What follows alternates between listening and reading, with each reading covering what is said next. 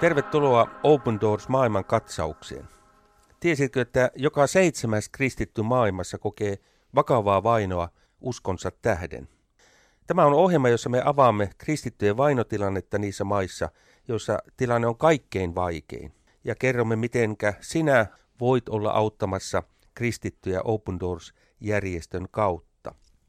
Tänään meidän aihe on ajankohtainen, nimittäin kristittyjen asema – Israelin sekä palestinalaisjärjestöjen Hamasin välisessä sotatilassa.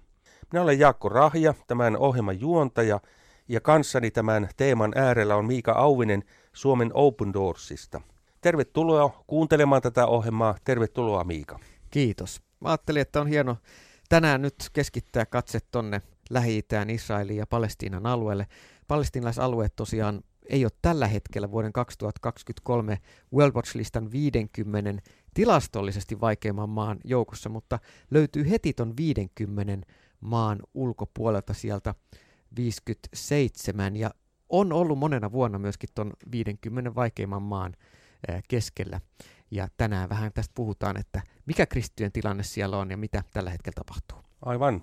Nuun yleisesti ottaen tilanne tuolla Lähi-idässä on äärimmäisen kriittinen – Hamas on vuosien ajan ampunut Israelin tuhansia, ellei peräti kymmeniä tuhansia raketteja Kaasan alueelta, ja sitten lokakuun seitsemäntenä päivänä hyökkäsi Israelin surmaten satoja israelaisia. Ja tämä päivä, 7. päivä 10. oli mustin sitten holokaustin juutalaisille ja, ja Israelin kansalle. Ja myöskin sitten pohjoisessa Libanonin puolelta islamilainen Hitspolla on tehnyt rajuja iskuja rajan yli. Näihin kaikkiin hyökkäyksiin Israel on sitten vastannut ankaralla voimalla. Miika, miten kommentoisit nyt tätä kokonaistilannetta Lähi-idässä? No juuri näin. Tämä oli järkyttävä yllätys valtaosalle toki maailmaa ja, ja Israelillekin. 50 vuotta, päivälleen lähes 50 vuotta Jom Kippur sodasta, joka oli verinen yhteenotto ää, Israelia ympäröivien arabivaltioiden Israelin välillä.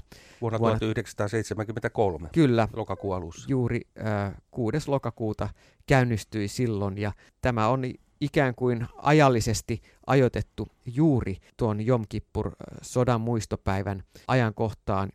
Eli tämä on tilanne, joka pikkuhiljaa eskaloitu viime kuukausina ja meillä Open Doorsin rukouskalenterissa ne, jotka päivittäin rukoilee vainottujen kristittyjen puolesta ja muistaa myös Palestiinassa alueella olevia kristittyjä, niin ehkä on viime päivänä rukoillutkin Open Doorsin rukouskalenterissa Israel ja palestinalaisalueen puolesta. Ja mä näen, että tässäkin on tämmöinen Jumalan johdatus ollut, että, että tämä on ollut aiemmin syksyllä jo nämä rukousaiheet valittu ja juuri tämän eskaloituneen tilanteen keskellä Israel-palestinalaisalue on ollut meillä rukouksissa ja nyt kun Israelin kansalaisten kimppuun hyökättiin näin raasti ja sieltä tosiaan moni myös kaapattiin, joka oli mm. järkyttävä, näin raakoja tapahtumia ei nyt hetkeen ole todella Israelissa ollut. Me nä- muistetaan vuosikymmeniä sitten Israelin puolella oli usein näitä itsemurha pommi-iskuja takavuosina, jotka järkytti kerta toisensa jälkeen, mutta nyt tällainen satojen panttivankien ottaminen Israelin puolelta näiden Hamasin taistelijoiden toimesta ja he vei ne sitten sinne, sinne Gaasan alueelle, niin tämä oli todella järkyttävää. Ja sen takia Israel sitten on pyrkinyt tuhoamaan nämä Gaasan alueen Hamas-terroristien tukikohdat ja valitettavasti siellä pidetään sitten siviilejä ihmiskilpinä. Se, mihin kaikkeen tämä tilanne vielä johtaa, niin me ei todellakaan tiedetä, mutta se, mihin ennen kaikkea Open Doorsin kautta halutaan olla kutsumassa, on tässäkin tilanteessa uskollisena palestiinalais- ja israelaispuolelta tulleiden kristittyjen pyyntöön rukoilla, että rauha voisi vielä palata. Aivan. Jos ajatellaan Lähi-idän uutisointia, siis sitä uutisointia, mitä ainakin Suomessa tapahtuu, niin kovinkaan paljon ei ole tuotu esille sitä näkökulmaa, että mitenkä kristillinen yhteisö – kokee tilanteen toisaalta siis Israelin puolella ja toisaalta palestiinalaisalueella. Osaatko mm. siitä jotenkin avata, kuvata tilannetta? Niin nämä, ehkä nämä taistelut ja tappiot peittää alleen sen tosiasian, että siellä on monenlaisia ihmisiä, myös kristittyjä molemmin puolin rajaa. Ja sen takia Open Doors kristillisen järjestönä haluaa nimenomaan tuoda esille sen ahdingossa olevien ja myös päivittäisessä elämässä usein vainon kohteena olevat kristityt, jotka etenkin tuolla palestinalaisalueella on. Kuinka paljon palestinalaisalueella kristittyjä on? No noin 47 000, joista tosin valtaosa on siellä Jordanjoen länsipuolella, eli niin sanotulla länsirannalla. Ja Gazassa on Open Doorsin paikalliskumppanien mukaan noin 800-1000 kristittyä. Eli siis se on äärimmäisen pieni määrä, kun siellä elää Gaasan todella tiheästi asutulla Espoon kokoisella alueella 2,2 miljoonaa ihmistä. Mm. Niin, niin vain noin 800-1000 kristittyä. Eli he on etenkin Gaasassa todella ahtaalla. Pieni vähemmistö, joka on kuitenkin taistellut jo olemassa olostaan ja, ja jolla itse asiassa on hyvin keskeinen rooli Open Doorsinkin työssä ollut jo vuosikymmeniä. Länsirannalla ja, ja Gaasassa on siis, kuten sanoit, kymmeniä tuhansia, oliko se 47 000 kristittyjä, ja ymmärrämme, että he elävät nyt, varsinkin nyt, vaikeissa olosuhteissa. No katsotaanko Israelin puolella tilannetta. Kuinka paljon kristittyjä on Israelissa? No Israelissa on hiukan enemmän, eli, eli arvio on, että noin 2 prosenttia Israelin väkiluusta on kristittyjä, eli yhteensä noin 180 000. Ja nämä on siis sekä messiaanisia juutalaisia että sitten ei-juutalaisen taustan omaavia uskovia.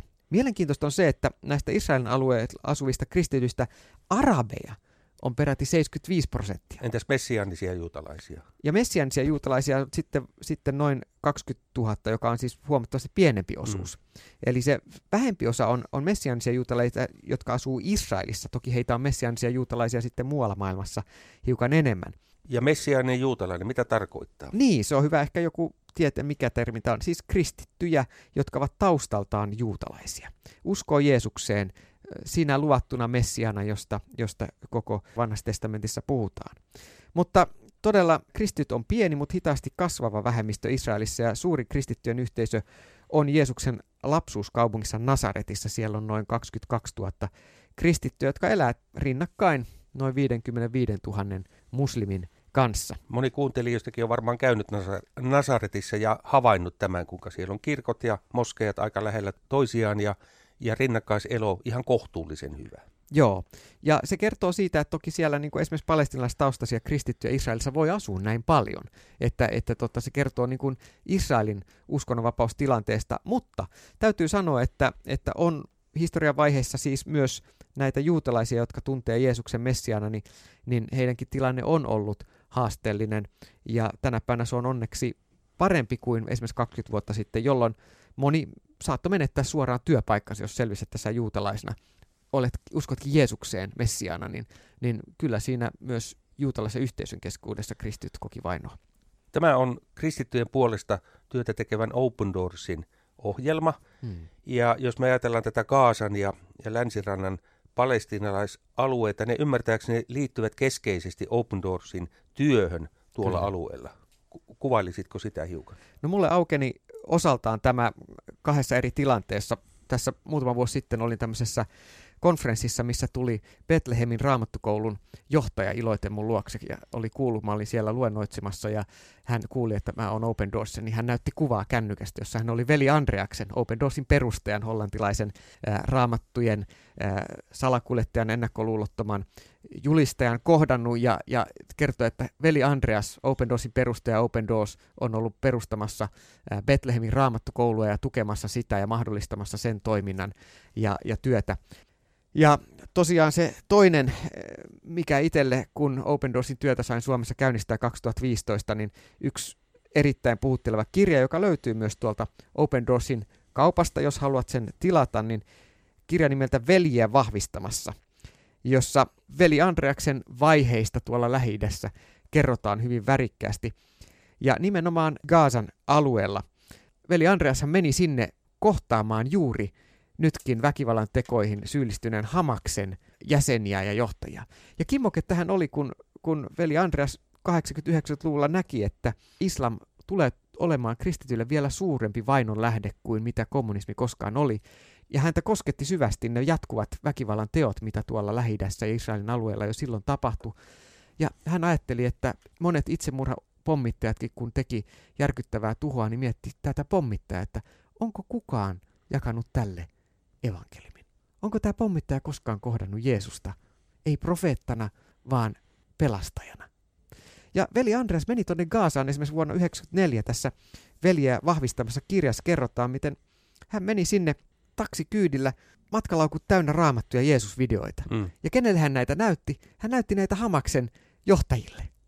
Ja se, he siellä kunnioittaja otti, otti veli Andreaksen vastaan, koska he tunsivat, että Open Doors tekee hyvää ihmisille. He palvelee rakkaudellisesti, kertoo Jeesuksesta, mutta myös auttaa. Hän tapasi Hamasin johtoa siellä. Hän tapasi Hamasin johtoa ja, ja veli Andreas kertookin tässä, että jokin minussa suli tuona hetkenä. Olin tavannut näitä ihmisiä ja heidän hätänsä hetkellä, ja nyt istuin heidän kanssaan pieni raamattu kädessäni valmiina tarjoamaan heille toivoa heidän hätäänsä. En ollut paikalla taistellaksani islamia vastaan, vaan saatoin ymmärtää heitä, koska he kärsivät. Monilla heistä ei ollut työtä, eivätkä he voineet elättää perheitään. He olivat vihaisia, ja tiesin, että heidän vihansa oli vankila, joka oli yhtä todellinen kuin mikä tahansa todellinen vankila, johon suljettuina he olivat olleet.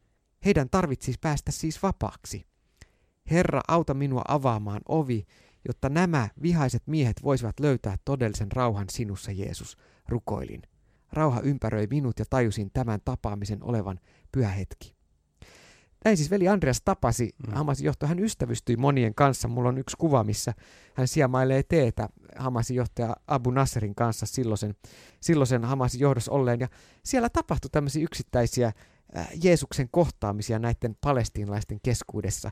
Ja se, se on, mä ajattelen, että tänäkin päivänä, jossa pahimmillaan jopa meidän kristittyjen välillä on näitä raja-aitoja, niin veli Andreaksen persona, ennakkoluulottomuus ja Kristuksen rakkaus, joka ajoi häntä kohtaamaan – jopa terroristeja, erilaisia ihmisiä, niin puhuttelee mua joka kerta. Ja pointtina on tuossa se, että kestävän rauhan, todellisen rauhan, se on mahdollista vain Jeesuksessa, Kristuksessa ja hänen tuntemisessa. Siis se on juuri näin, koska valitettavasti Hamaskin järjestönä niin sen perustamiskirjassa todetaan esimerkiksi Israelin osalta, että sen tehtävä on tuhota koko Israelin valtion. Nyt on ihan pakko sinun vielä sanoa uudestaan, mikä kirja Joo. Ja, ja mistä sitä saa? Eli opendoors.fi kautta kauppa ja kirja on nimeltään Veljiä vahvistamassa.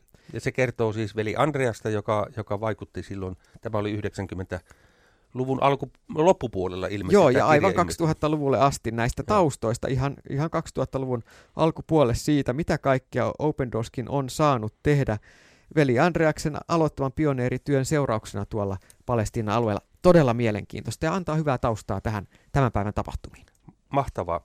Nyt jos me ajatellaan tuota tilannetta Lähi-idässä, niin, niin eikö niin, että rukous on myöskin meidän vahva ase väkivaltaa vastaan, ja niin kuin äsken totesimme, Jeesuksen Kristuksen tuntemisessa vain on mahdollista pysyvä ja kestävä rauha.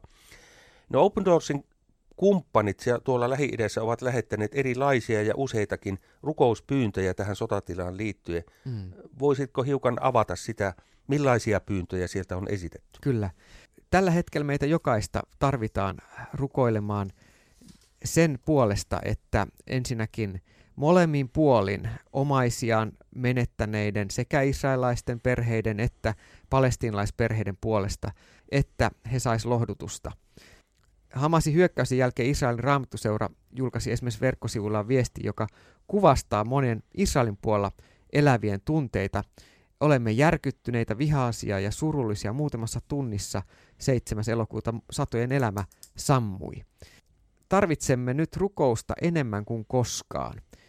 Meitä pyydetään rukoilemaan surevien puolesta, meitä pyydetään rukoilemaan näin traagisen tilanteen vaikutuksista ihmisiin, että he saisivat tämän kaiken hädän keskellä etsiä elävää Jumalaa, Jeesusta, todellista Messiasta, joilla on rauhan ruhtinaana avain rauhaan. Ja toiseksi rukousaiheeksi ilman muuta kaikki nämä Gaasassa olevat, jotka on nyt joutunut tämän viimeaikaisen Israelin hyökkäyksen keskelle. Gaasassa olevat kristitty vähemmistö pelkää sotilaisten toimien seurauksia, vaikutuksia. Me on nähty jo myös muutaman kirkon, vanhan kirkkorakennuksen tuhoutuneen tuolla Gaasan alueella. Ja eräs Open Doorsin kontakti tuolla Gaasassa kertoi hyvin meille, että tällä hetkellä elämme erittäin vaikeassa tilanteessa tuntuu käsittämättömältä, sillä emme tiedä, mitä on tulossa. Israelhan on suoraan pyytänyt, että iso osa väestöä siirtyy pois näiltä hyökkäyksen avainalueilta, ja, ja, ja toki, toki näin moni pyrkii etsimään turvaa, mutta riskinä on, että he menettää kaiken kotinsa ja kaikki käytännön edellytykset elämään. Hyvät ystävät, kristityt Lähi-idässä anovat rauhaa, ja niin kuin tässä olemme todenneet, tiedämme, että Jeesus ja vain hän ja hänen tuntemisensa voi tuoda rauhan, joka kestää. Ja kuulijani myös sinun elämässäsi. Mm. Oikein paljon kiitoksia, että olet ollut kuulolla. Kiitos sinulle Miika. Tähän päättyy tämänkertainen Open Doors maailman katsaus. Lopuksi meille on sana raamatusta. Jesajan kirjasta luusta 26. Kun jouduimme ahdinkoon, me etsimme sinua, Herra. Sinun kurituksesi sai meidät suremaan ja huokailemaan. Mutta sinun kuolleesi heräävät eloon, heidän ruumiinsa nousevat ylös.